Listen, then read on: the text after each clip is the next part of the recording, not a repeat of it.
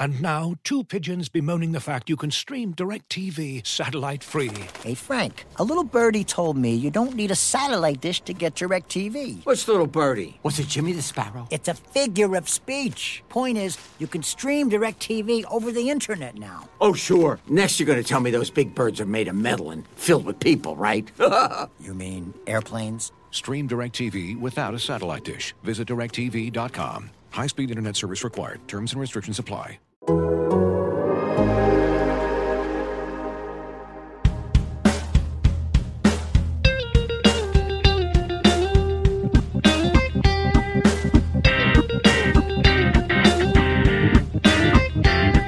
Welcome to Rates and Barrels. It is Wednesday, February 2nd. I think this episode's going to be out by the end of the day Wednesday. It was supposed to come up Thursday. Eno's traveling, so we're doing this a day early. It's our second base preview, and it's exciting because second base, not as bad as it used to be, not quite as deep as it appears, though. We'll explain why over the course of this episode. So, we're going to do the same sort of format that we did with our shortstop preview earlier in the week, taking a look at overvalued, undervalued players, potential sleepers, uh, just players that you should be thinking about at various points in your draft or in a salary cap draft situation as well. So we talked about Trea Turner at the top of the board on the shortstop preview. You know, no need to get real deep into any sort of detail with him here. Of course, he has that multi position eligibility right now because, you know, embarrassments of, of riches in Los Angeles. But Ozzy Albies, I think, is really interesting because by ADP, he is the second second base eligible player coming off the board right now. If you want to draw him into the first tier, I'm not going to fight back on that. And the reason why is because when you run the auction calculator, he's right there with Bo Bichette. And Bo Bichette, as we talked about just a couple days ago, lives inside the first six, usually, of most drafts right now happening at the NFBC. So, my question for you is Ozzy Albies actually a first rounder in disguise? No, actually, I think he goes exactly where he's supposed to go in terms of if you sort by ADP uh, and then you look at the auction calculator results, he fits right in. He's a $26 player, and that's kind of a second rounder, and that's where he goes. It, I just wanted to point out to anybody who's been listening that we use the Fangraphs auction calculator. It's under the projections tab on Fangraphs, and that usually when we're, at least speak for myself here, usually I have that uh, set up for 15 teams. Um, you know, we may differ a little bit on what projection system we use. From time to time, I see some things in the show notes about the BAT X. Uh, I, I use the BAT most of the time, but ATC is a sort of meta projection that looks at all of the projections. That's a, a strong projection system to use. You can use all the different ones that are in there. But uh, when we uh, cite values, it's probably either the BAT uh, or ATC, or we'll, we'll, say it's different. Um, and so, anyway, the, the thing that's interesting about to me about Albies is opportunity cost. It's not necessarily. I think he's going exactly where he should go. The only thing is that when I threw pitchers in and and switched over to the pitchers tab, I realized that there were three pitchers that go right where he goes or later that are projected to be worth more. Now, you always have to think about if you're going to do like a mental um, sort of revision downward on on pitcher numbers, right, because of their injury risk and stuff like that. Uh, and especially with this trio, Max Scherzer, Jacob DeGrom, Zack Wheeler's had some injury history. Uh, I wouldn't necessarily put him in the same injury risk categories as the other two, but he's also maybe not as good as the other two if you get a full season. Anyway, I think that's the big decision that people have with Ozzy Albies is do I take Ozzy Albies or did I not get a first round pitcher and do I want one of these guys in the second or third? Yeah, I don't really have a, a case against Albies based on skills, role. I mean, he's a max volume player. We saw Atlanta do that with their kind of core trio of guys. Swanson, Freeman, Albies were playing a ton last year. Acuna, if he were healthy, would have been part of that group as well. Even with that little weakness against lefties, like they, they're going to keep him in there. Yeah, he's a absolute max volume player, so that keeps the floor up. Similar to a guy like Marcus Semien, he's a lot younger. I think we're beginning to have a lot more confidence in the power. I mean, a 30 home run season from Albies a year ago. Uh, if you thought he was capped at mid 20s power, well, you were wrong. And I think I was part of that group. Uh, it is a little interesting to me. I mean, he's coming off a 259, 310, 488 line. Those first two numbers are not the beginning of a slash line of a guy that often goes in the early round. Of course, Albies also ran a lot last year. He was 20 for 24 as a base stealer. I think you could make an argument that last year was everything going right, health and skills wise, and you're more likely to get 25 homers and 15 steals with probably a better batting average and a boatload of runs and RBIs. That's still a really good player. So, uh, yeah, I'll, I'll concur with you. I don't think he's a first rounder in disguise, but I thought it was interesting that looking at him next to Bo Bichette, the projections on the dollar values were a lot closer than I would have expected pitching falls off a lot faster in terms of value as you're going to see the shape of second base. It's more of a a slow, I don't know, would that be like a water slide? The water slides have to be kind of like slow and not not ridiculous. A roller coaster can can drop a little faster than a water slide because of its design, right? So because of death. Because of death, right? So I would say sec- second base is more of a water slide. Starting pitching is more of a roller coaster. When you think about that, uh, you, you have that urgency in the middle to late part of round two to, take a picture guys, yeah. and then say, "Yeah, I'm going to wait and, and, dig into this this depth or these similarly quality players available." I do have an eat this, not that for Ozzy Albies. And who is it? India. Jonathan India is Ooh. Albies equal or superior in most of the ways that I cite on this cast in terms of reach rate. Albies is superior. I mean, uh, India is superior. Barrel rate. India is is equal and uh, the only thing that separates them is the speed. And I and it it could be nice to be like, oh, but India rookie, you know, like you know, maybe he'll take off more. The thing that's most predictive of stolen bases in the Statcast suite is times to first, not necessarily raw sprint speed. It's times to first, hmm. and Ozzy Albies is 42nd in the big leagues in time to first, and Jonathan India is 213. Oh, okay. There's your there's your little difference. It's only 0.15 seconds, but it's a big deal. Not a very far distance, so the the seconds matter. Yeah, the seconds like, are crucial. It's like saying somebody won the you know broke the 100 yard dash by only 0.15 seconds. like right. It's like well, no, that's a it's a big deal given uh, what we're looking at.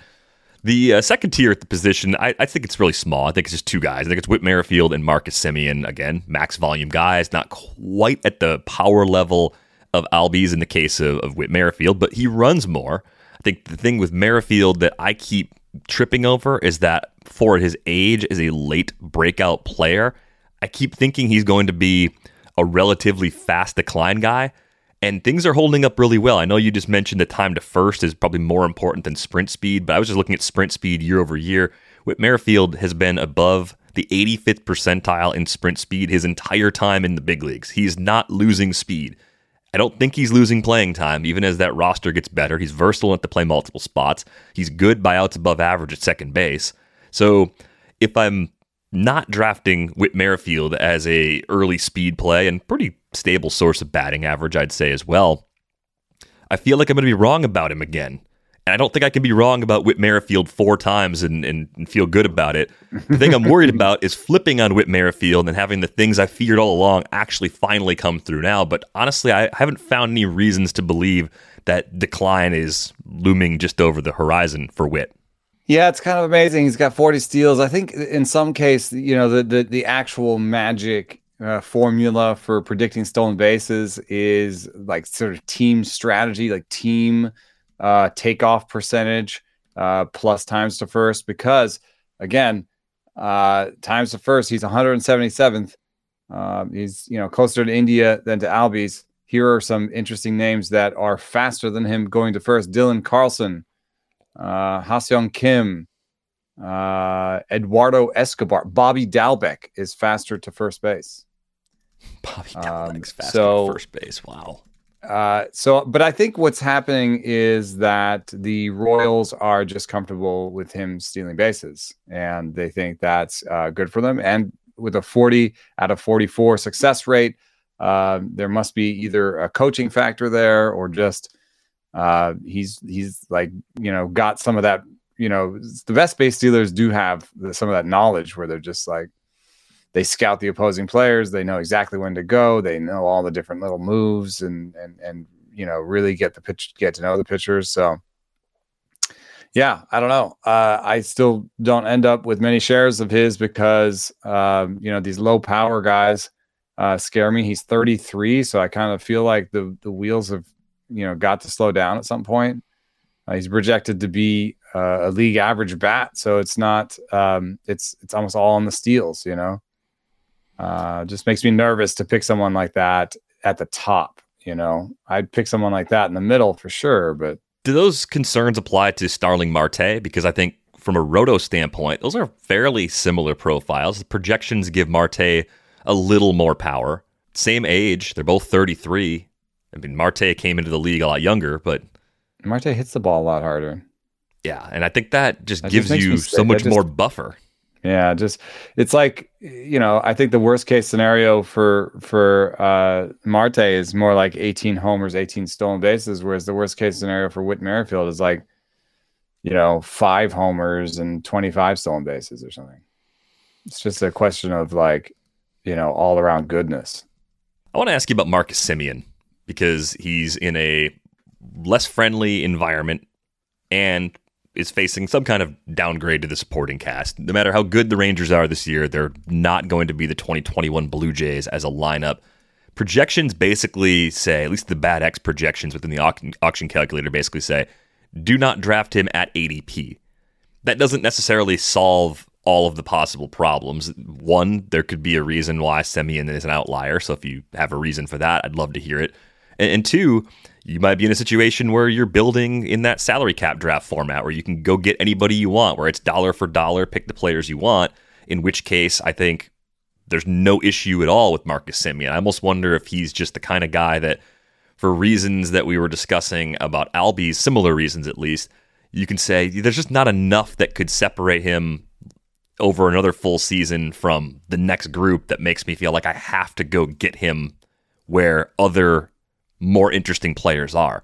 But at the same time, we're talking about a guy who has had two massive seasons in the last two full seasons we've had. 19 and 21 for Marcus Semien were outstanding. And it just seems like he's not getting enough credit for what he did in those two seasons.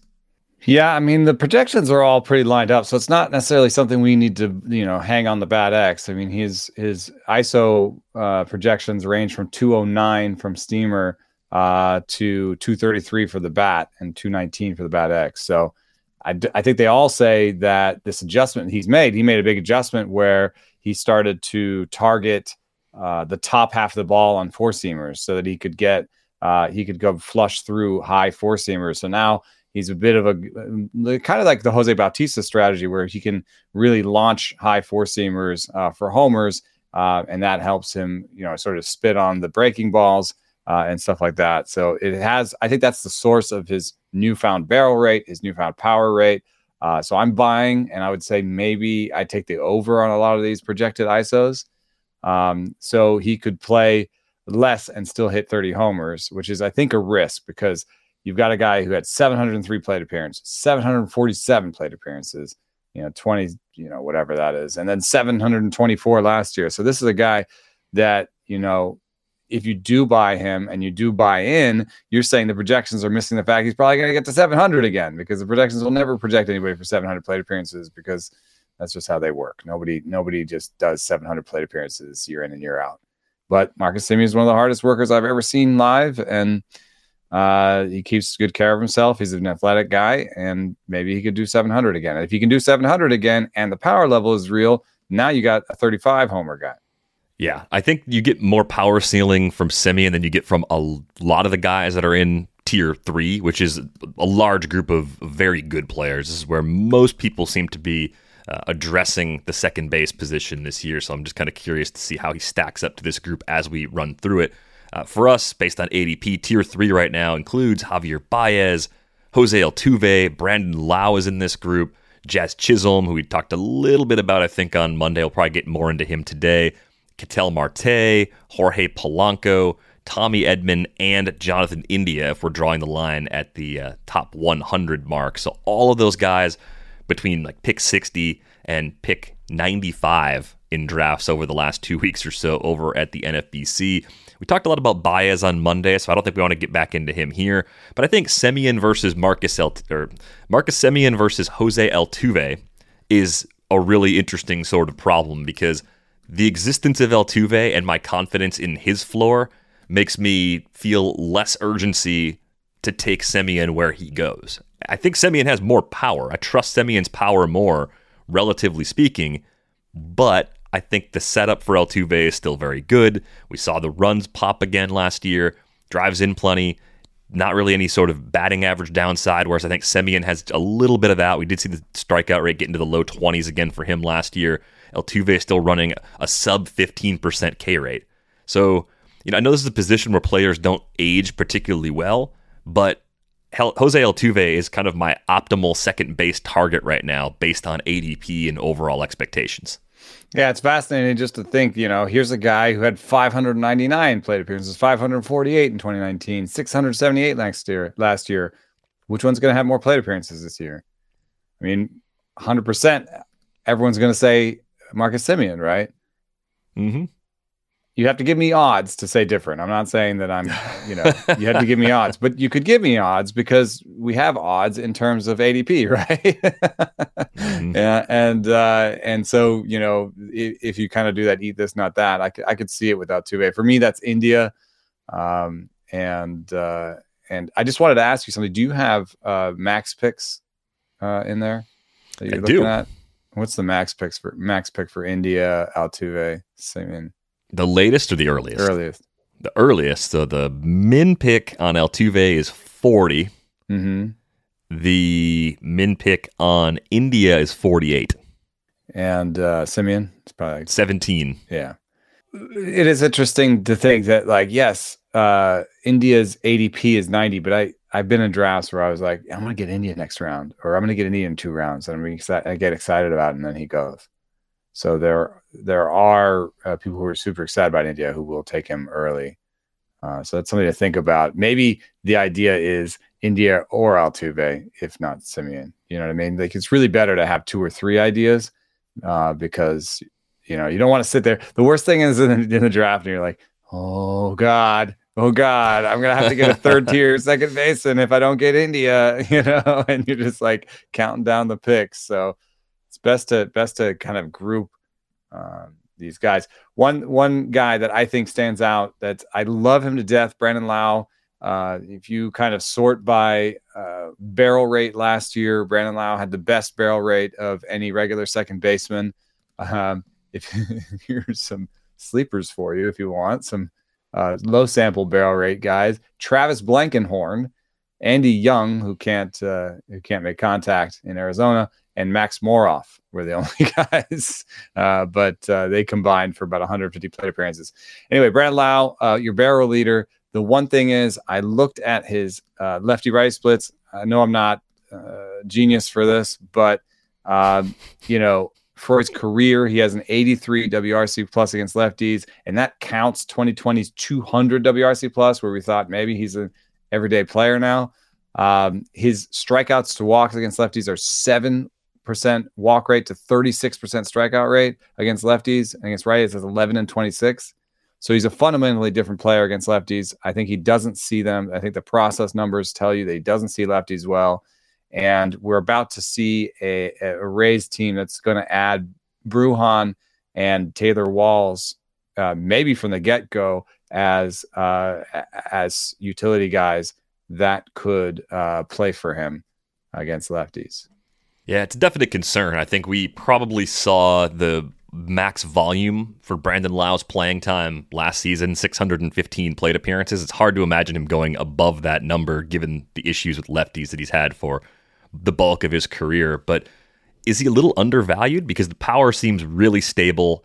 I don't think the batting average is coming down any lower than the 240s. I mean, I think there's more evidence to suggest he's a 260, 270 guy. Projections are kind of more in the 240, 250 range. But if you expect that and you get 30 plus homers with great run production, this is something that I think we maybe didn't get into enough when we were discussing Wander on the shortstop episode. The Rays were second in the league in runs scored last year. Mm-hmm. So playing time in that lineup is extremely valuable because they produce so many runs that you're just going to be in a great spot to rack up those counting stats. I wonder if that's a path for Brandon Lowe to actually end up being slightly undervalued even though his playing time outlook probably can't get any better than it was a year ago.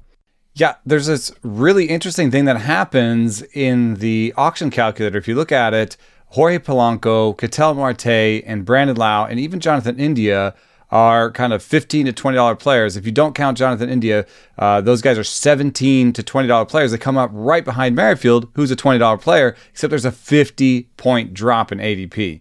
So that is definitely something you can do, which is to say, I'm going to eat this, not that and uh, and it's a good strategy, like I said, to have three guys where you're like, okay, uh, I'm just gonna wait, and as you know, Polanco, Marte, and Lowe go off the board, I'm gonna get one of those guys uh, later on in the fifth or something or the sixth.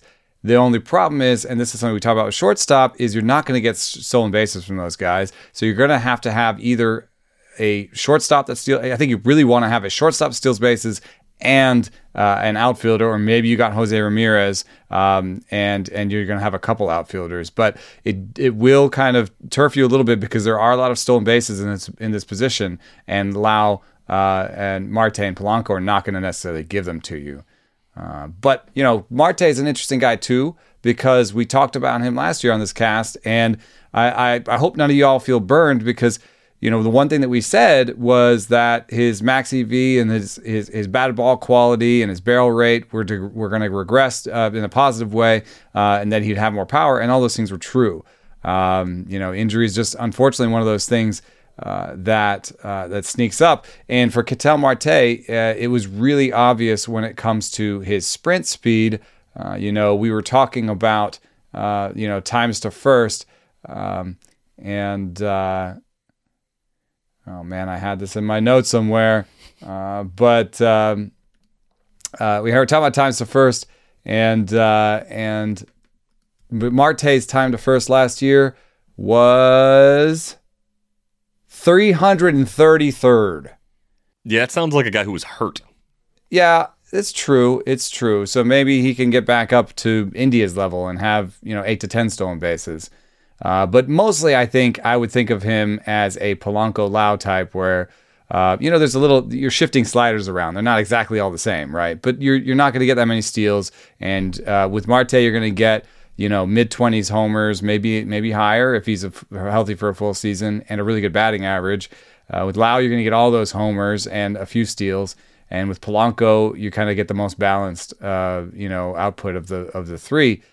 But in each case, you're not going to get a plus sign uh, on your stolen bases. You're not going to uh, leap ahead, which uh, is fine if you got your stolen bases somewhere else. So it's just something worth pointing out. I think that's the big, big part of that 50 point drop.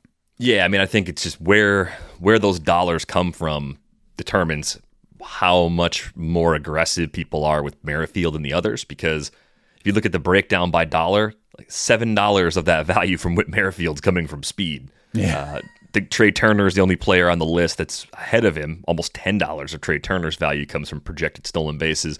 Tommy Edman's not that far behind, and I do think there's some similarities just in in the power profile being reasonably light. Although I think Tommy Edman is one of those guys that has a, a better max exit velo than you might think. So the 10 or 12 homers he's likely to hit might be more stable than people realize. The speed's not that far behind Whit Merrifield's.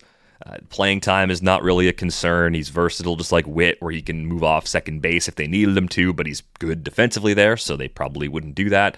I think there's a really strong case to pass on Merrifield in that top 30, 35 overall because you've got a shot at Tommy Edman later.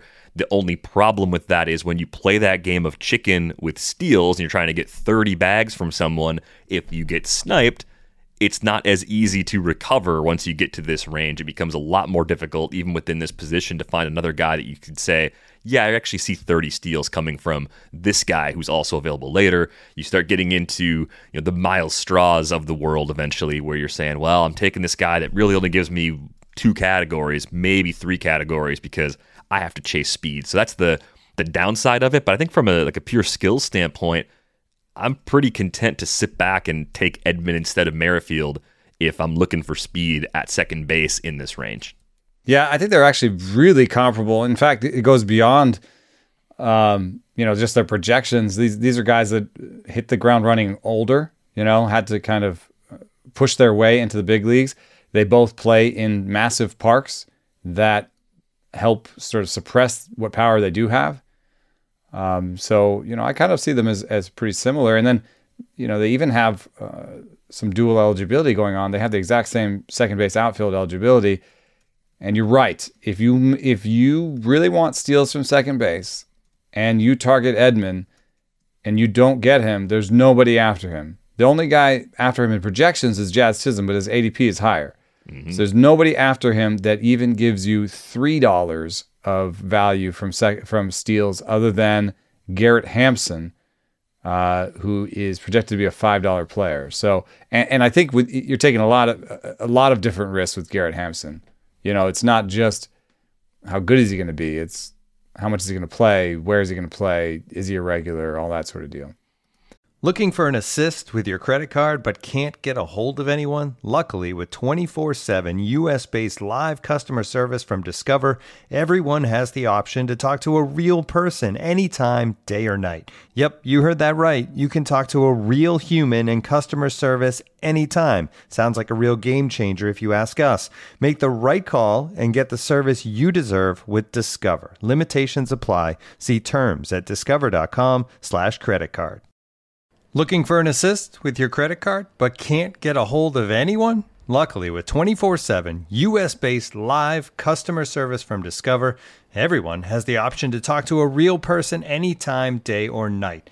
Yep, you heard that right. You can talk to a real human in customer service at any time. Sounds like a real game changer if you ask us.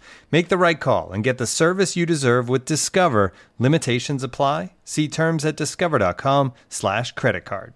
We didn't get much into Jazz on Monday's episode, so I think we should talk about him here. Second and short eligible, plenty of power. I think the plate skills have always been good in the sense that he's always drawn walks.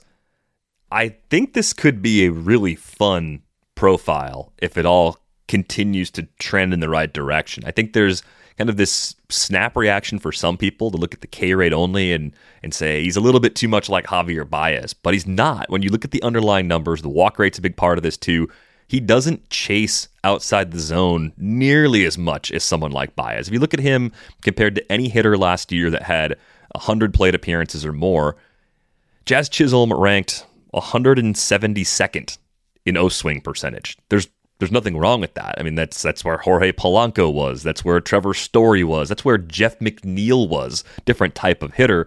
Uh, that's where Tatis was, right? So the approach is good. The underlying Statcast numbers are good. He runs. He's young. I'm warming up to the idea that you know, even though batting average could be a short-term concern, I think the floor with Jazz is actually safer than I thought it was at the beginning of draft season. Yeah, well, I mean, he's there's a lot of hopes tied up into him. So I think the Marlins aren't going to like send him down if he's bad for 100 plate appearances, right? Mm-hmm. that's uh, that's an important aspect, you know. I was just listening to Dan Szymborski uh, speak on Ariel Cohen's podcast about his projections, and he said that when he does long-term projections, he includes contract status and uh, previous long-term pr- playing time um, you know, in order to get a sense of how likely that player is to keep playing. And he said it was a different example, very different. Albert Pujols, he, he you know, other projection systems said he wouldn't play as much going forward, but Zips, uh, Dan Szymborski's projection said no, he's got this big contract. You know, he's they're going to play him until the end or, or near the end and you know Zips ended up being right about that. I think that's a, a concern here with the with Jazz. Is it's not a concern. It's that they're going to play him. He's the, their potential star, right? So he's going to play the full season. And the worst case scenario is, yeah, you get a 210 batting average for that, but you should get a bunch of power and steals. And to your point about the O swing, the O swing also went up and down fairly radically last season. If you do these the the game by game graphs, uh, you can do rolling graphs on Fangraphs where just click on graphs and then do like 15 game rolling graphs, you'll see that uh, every time his O swing went down, his K percentage went down at, right after that. So um, I still see some some real upside there where he could improve that O swing just a little bit, and he had some nice years in the minors in terms of walk rate. We don't have you know minor league O swing data, but like you know he had some nice years for walk rate. So I think the eye is in there, and there's just one little tweak that turns this guy into a superstar, frankly, right? And and and a Javier and a Javier Baez comp is actually super exciting, I think, because you don't necessarily need to worry about Javier Baez's flaws at 30 yet. mm-hmm. Like you've still got all those years in between. So I, I think, you know, here's a guy that worst case scenario gives you 210, 20, 20. Uh, best case scenario, I mean, we could be talking 275, 30, 30. I mean, th- he has those skills. Um, and, you know, as long as you covered yourself or as long as you're okay punting batting average or you covered yourself batting average wise, uh, I think he's a great pick. I and and he isn't the type of player I that I usually fall in love with.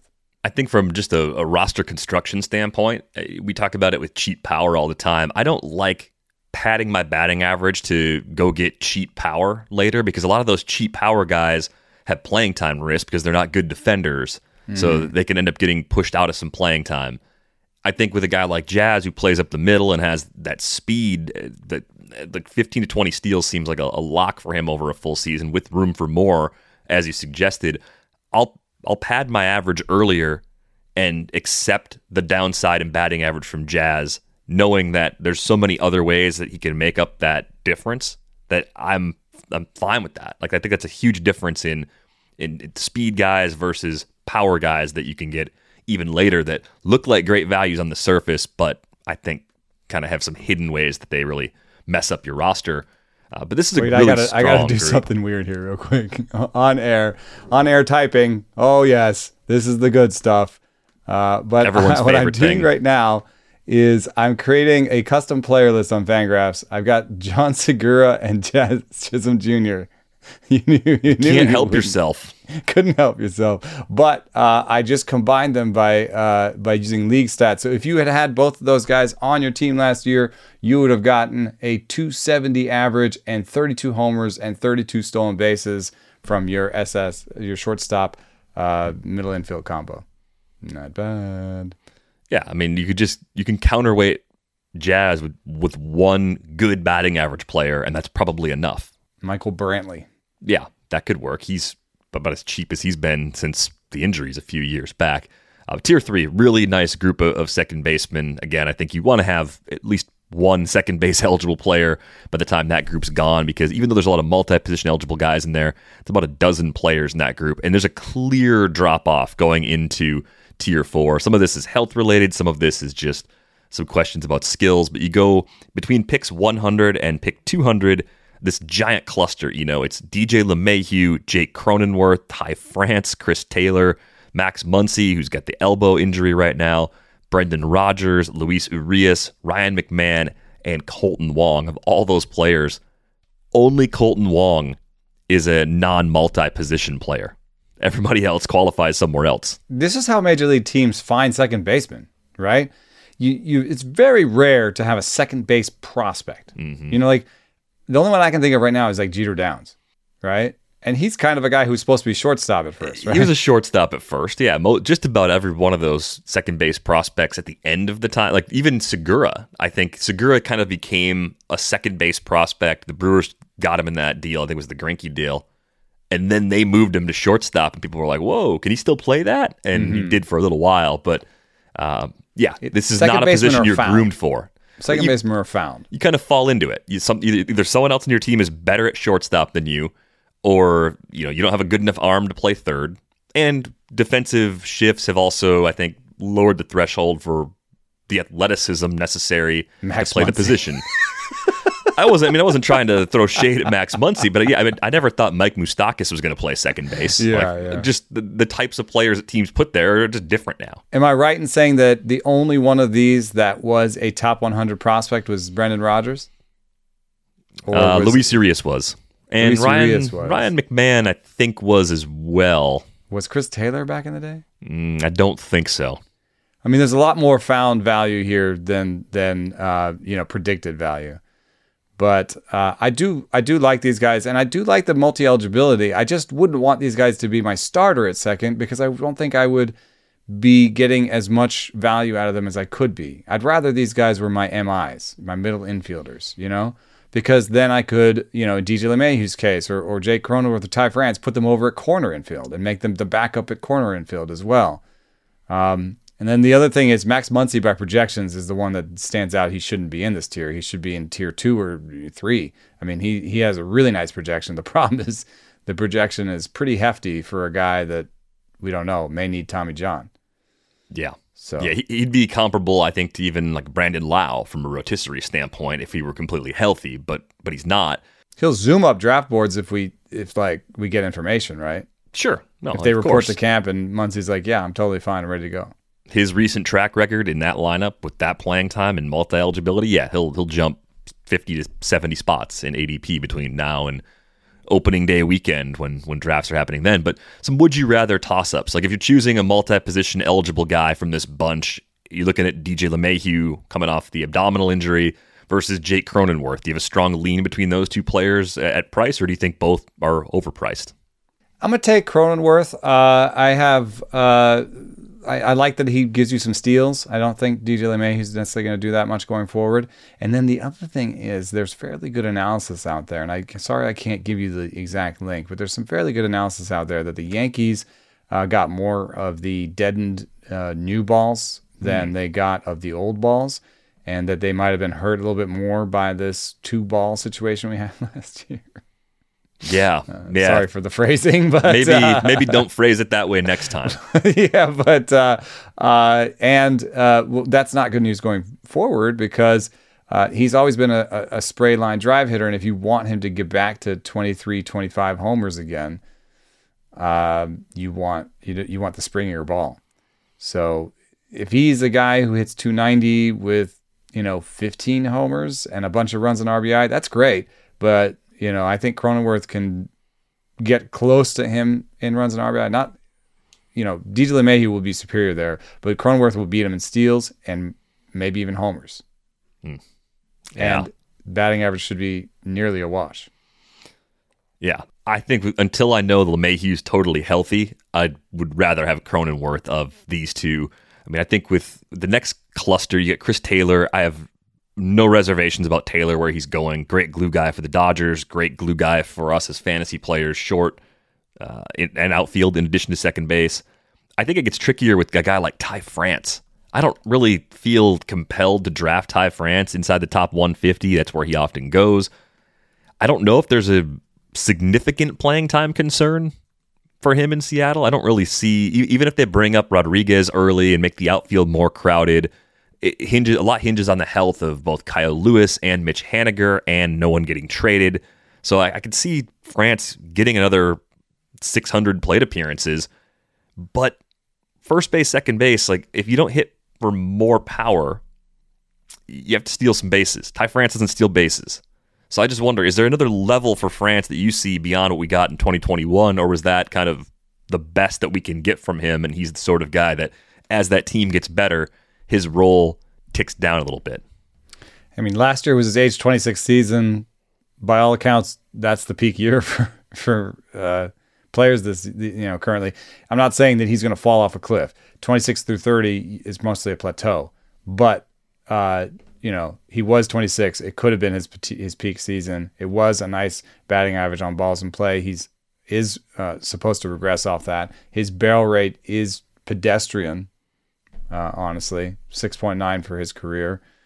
Um, you know, the thing that stands out for me is he's just like pretty good across the board. You know, like okay uh, discipline, pretty good contact, pretty good power. Like I just don't I don't see that as being someone that uh, is foundational to their success. Uh, he doesn't stand out on defense, so I, there could be some playing time risk if they make a big splash signing or like he's not someone that you're like, oh yeah, that's our number four hitter. Right. He's the guy right now, but as the lineup gets better, lineup position He'll get- changes. keep getting pushed down. Yeah. and then eventually, I think playing time, maybe not this season, but I just think that becomes a Also, concern. you're so right. No speed. there's, there's no other ways for him to become more valuable unless he starts launching. If he becomes a 30 homer guy, but he has to barrel the ball more to do that, and I don't see enough there to expect that. So I think he's an easy avoid for me in this range.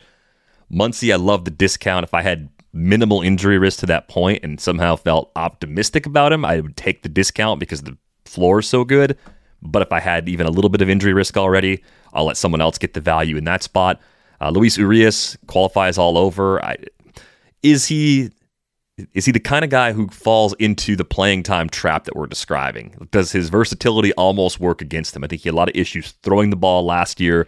Uh, range wise, he's fine at third base, but consistency wise, even making routine plays, there can be some problems. I wonder, I wonder really like what's next for him this season. I watch a ton of Brewers games, and, and obviously with the move, I watched a, a few less than usual for a, a little stretch last year. But I, as much as I wanted the Luis Urias breakout that we saw a year ago to happen, the encore gives me some pause. I like him because of the versatility, but I don't know if there's anything more he can offer us skills wise. Yeah, I mean the the good is there. He had the best uh, strikeout rate uh, of his career. Um, you know, he had the best barrel rate of his career. The bad is is fairly clear too. Uh, he was 236th among infielders in outs above average. No, that's not all infielders. That's everybody. But still, oh my God, 236 out of 242 qualifiers. Didi Gregorius was 242nd. So, uh, yeah, I mean, he's like an offense platoon guy that you'd almost want to have a defensive replacement for. And if that's the case, that has a little to do with why you only see 550 plate appearance projections for a guy who had a 9% barrel rate, 20% strikeout rate, a good, uh, good plate discipline, and some speed.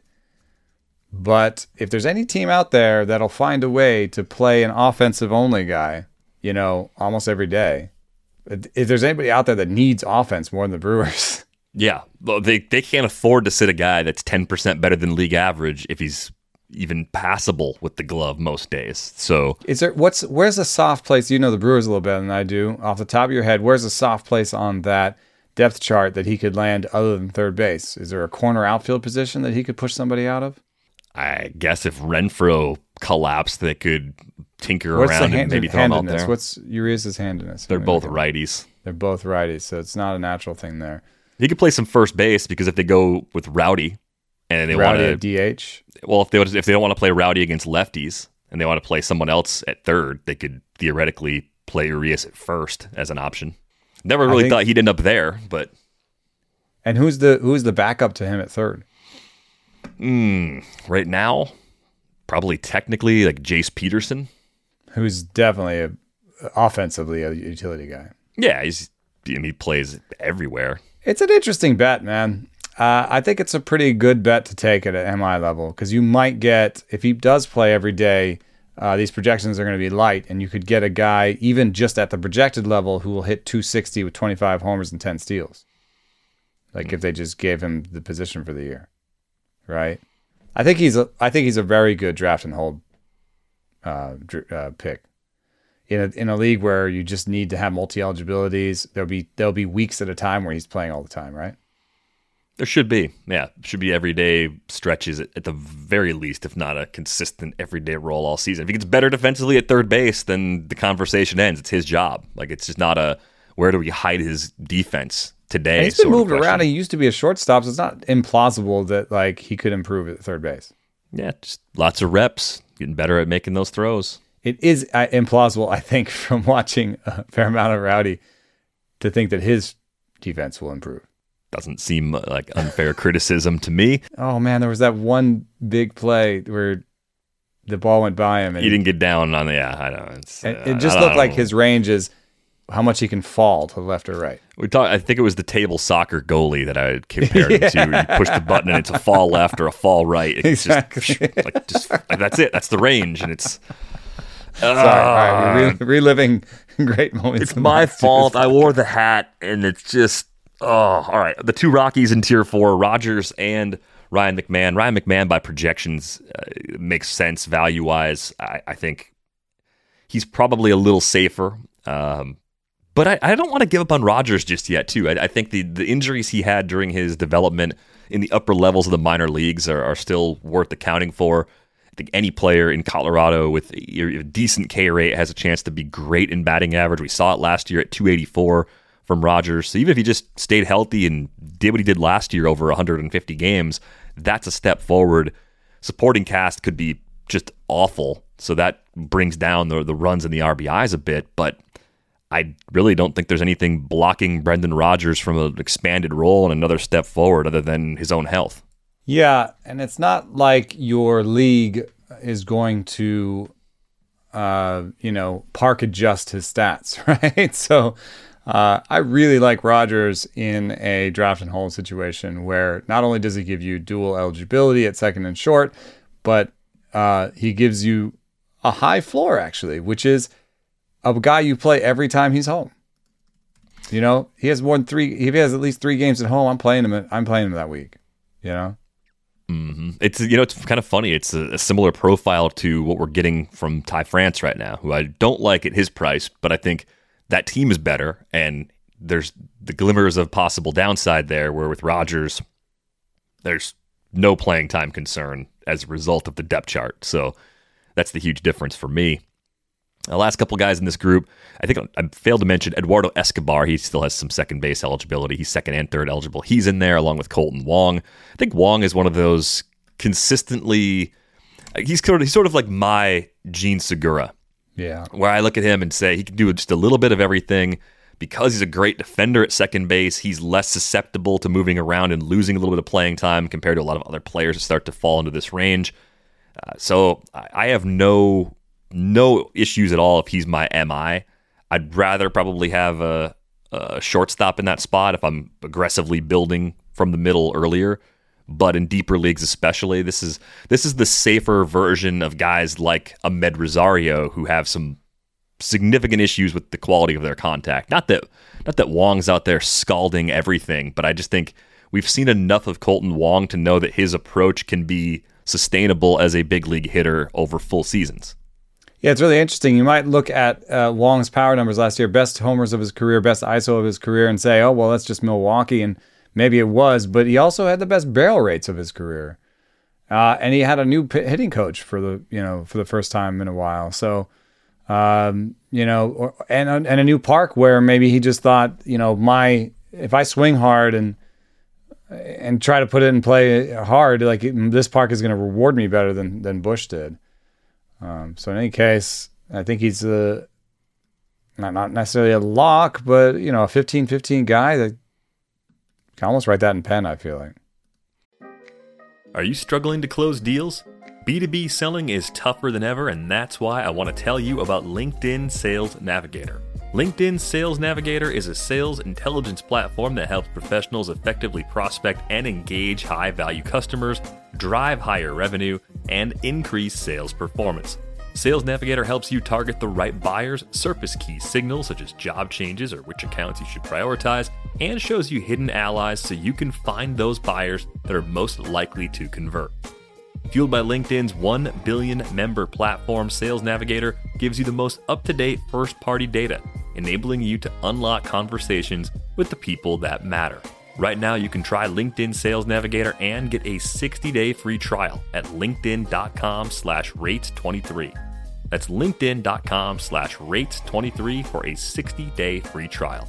Let LinkedIn Sales Navigator help you sell like a superstar today. Just go to linkedin.com slash rates23 and get started.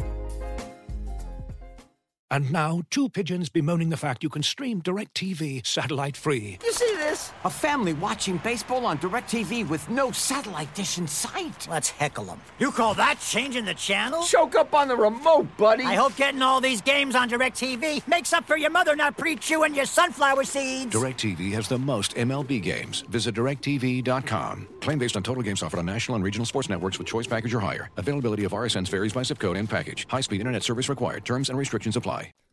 Let's get to the last group here, rapid fire, as was the case for the shortstop episode. We're looking at guys like Jonathan Schoop, Jean Segura, who we've talked about already. I think getting known, short shrift here. He should have a whole Segura episode. He is he is loved on this podcast. uh, we got Kike in this range, Gavin Lux, Josh Rojas, Abe Toro, Andres Gimenez, Garrett Hampson, Nick Madrigal. This is the 200 to 300 range, and it is packed full of players with wide ranges of outcomes for playing time. A lot of guys that could end up in more part time roles. I think with the versatility of some of these guys, they end up cobbling together everyday playing time despite their flaws. I would say I'm a little worried about Jonathan Schoop in the same way as I'm worried about Ty France as the Tigers keep getting better. Whereas I, I thought previously he was an undervalued accumulator. That might start to dry up a little bit, maybe by the second half of this season. So be a little bit cautious there. Like there might be a better defender at third coming up soon that pushes Candelario to first. They, you know, Candelario's already played some first. I think the highest floor on this list are Segura and Hernandez, uh, Enrique Hernandez. Uh, the highest ceiling in this group is Gavin Lux. I would agree with that. I, I still think it's still Garrett Hampson um or Nick Madrigal. Uh, Madrigal has no power, zero power. he's no power, but he might have a safer hold on playing time. And I wonder what the Cubs are going to be like as far as letting guys run. Is it just going to be maximum green lights for Nick Madrigal, where he could do do the Nicky Lopez sort of thing and hit 280 with zero power, but steal 30 bases over a full season because they just they need to manufacture runs? I don't know. They don't strike me as that. They strike me as more like picking up station to station guys. Although Schwindel is kind of a weird first baseman. They do have, you know, in Hoerner and Madrigal, they're they're kind of cobbling together stuff. I, you know what? I can't tell you about the Cubs. I can't figure out the Cubs. I can't figure out the Cubs. Are they just are they in the perpetual rebuild? Are they are they trying to get better? They do like some interesting moves here or there, but right now they just seem to be just like capturing all the 30 year olds that other teams don't want to play.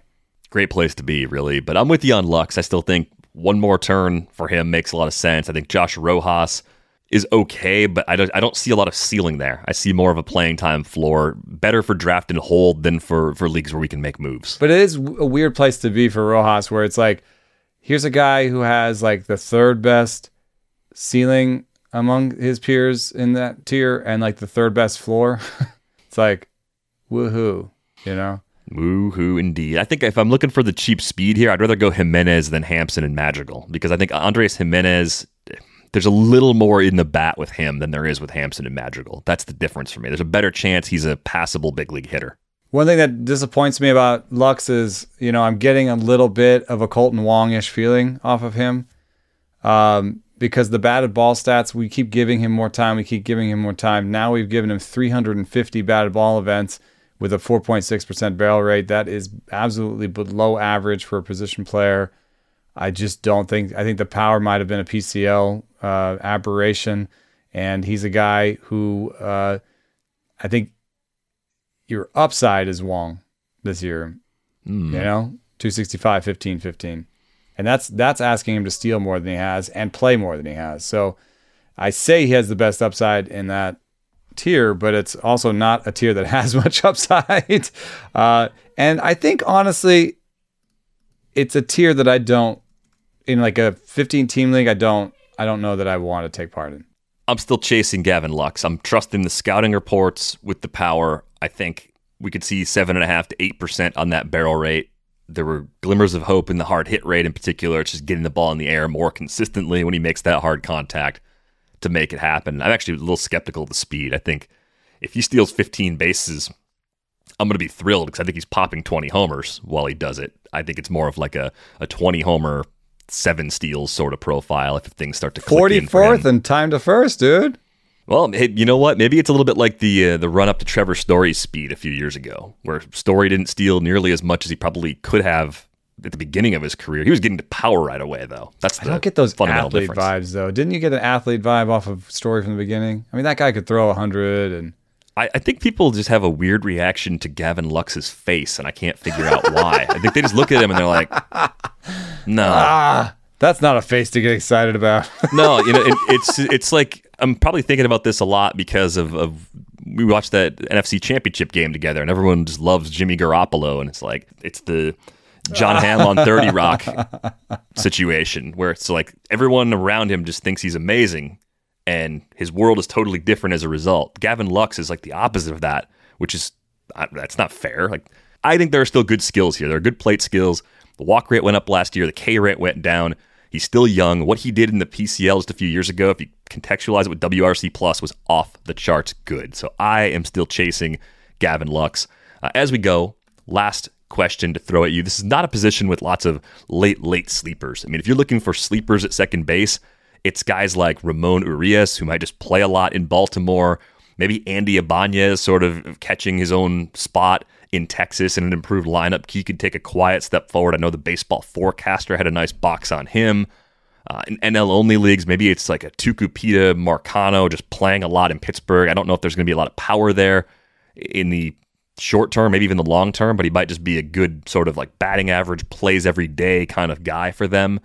I think if you're looking for actual value here, it's older guys with some bounce back potential. Two Mets, coincidentally.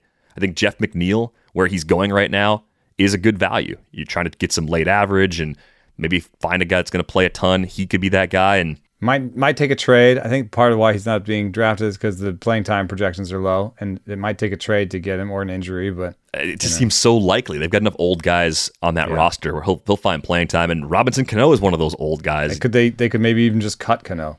You know, Cano has like one or two extra base hits in the entire winter league that he's playing right now. Mm-hmm. I want to give some love to Ramon Urias, who's kind of an old guy that that kind of fits almost, but just doesn't have the same track record. Ramon Urias, among regulars at second base last year, had the sixth best, uh, seventh best barrel rate. Now, I know that park is going to change a little bit, but uh, here's I think he's just boring and maybe not the shortstop of the future, but the shortstop of the present, and it's hard enough to find a shortstop. Then the other thing that I would say is that Pittsburgh is rife for for sleepers. My favorite is not necessarily Topeka, Topeka, Tucupita, Marcano. Uh, I really like Rodolfo Castro. Uh, dude has um, one of those uh, fire plug bodies I've talked about. Is it like a? It's not fire plug. It's a fire hydrant. fire hydrant. I think you uh, compare him to Tyler O'Neill. Yeah, or or uh, Harrison Bader, where it's just compact and strong. I mean, that dude, and he had a good barrel. He had the best barrel rate of any Pittsburgh uh, second baseman last year. Obviously, some contact issues. I think they might just let him play it out. Diego Castillo uh, has better defense. I think he might get some time at short. I think Marcano will spend more time in the minors. Um, but those are the two guys for me, Diego Castillo and Rodolfo Castro, that I'm a little bit interested in. And I think there's going to be a little bit of a carousel there. So it's kind of hard to depend on any of those. But if you want to put one on a bench, uh, want to draft, want to draft and hold, you want to look for a prospect.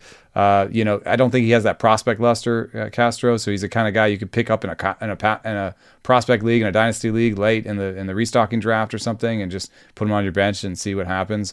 There is a world where Castro kind of improves his contact rate and uh, hits a bunch of homers next year. Yeah, lots of opportunities in Pittsburgh, and a handful of names, uh, all more interesting than some of the past options that have been uh, cast out there to try and soak up that excess in playing time we need to go. That is going to wrap things up for this episode of Rates and Barrels. Before we go, I should say if you'd like a subscription to The Athletic, you can get one for 33% off the first year at theathletic.com slash rates and barrels. On Twitter, he's at Eno Sarris. I am at Derek VanRiper. We are back with you on Monday. Thanks for listening.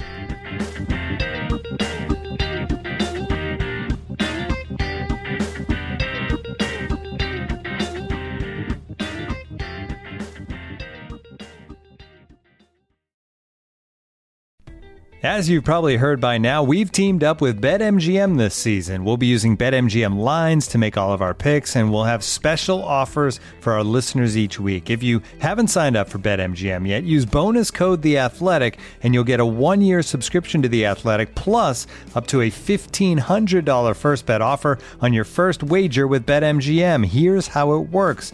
Download the BetMGM app and sign up using bonus code The Athletic.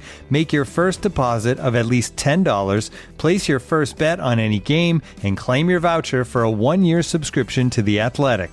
See BetMGM.com for terms. U.S. promotional offers not available in D.C., Mississippi, New York, Nevada, Ontario, or Puerto Rico. Gambling problem? Call 1-800-GAMBLER. Available in the U.S. Call 877-8-HOPE-NY or text HOPE-NY 467-369 in New York. Call 1-800-NEXT-STEP in Arizona. 1-800-327-5050 in Massachusetts. 1-800-BETS-OFF in Iowa. 1-800-270-7117 for confidential help in Michigan. 1-800-981-0023 in Puerto Rico. First bet offer for new customers only in partnership with Kansas Crossing Casino and Hotel. Don't forget, if you haven't signed up for BetMGM yet, use bonus code The Athletic, and you'll get a one-year subscription to The Athletic, plus up to a $1,500 first bet offer on your first wager.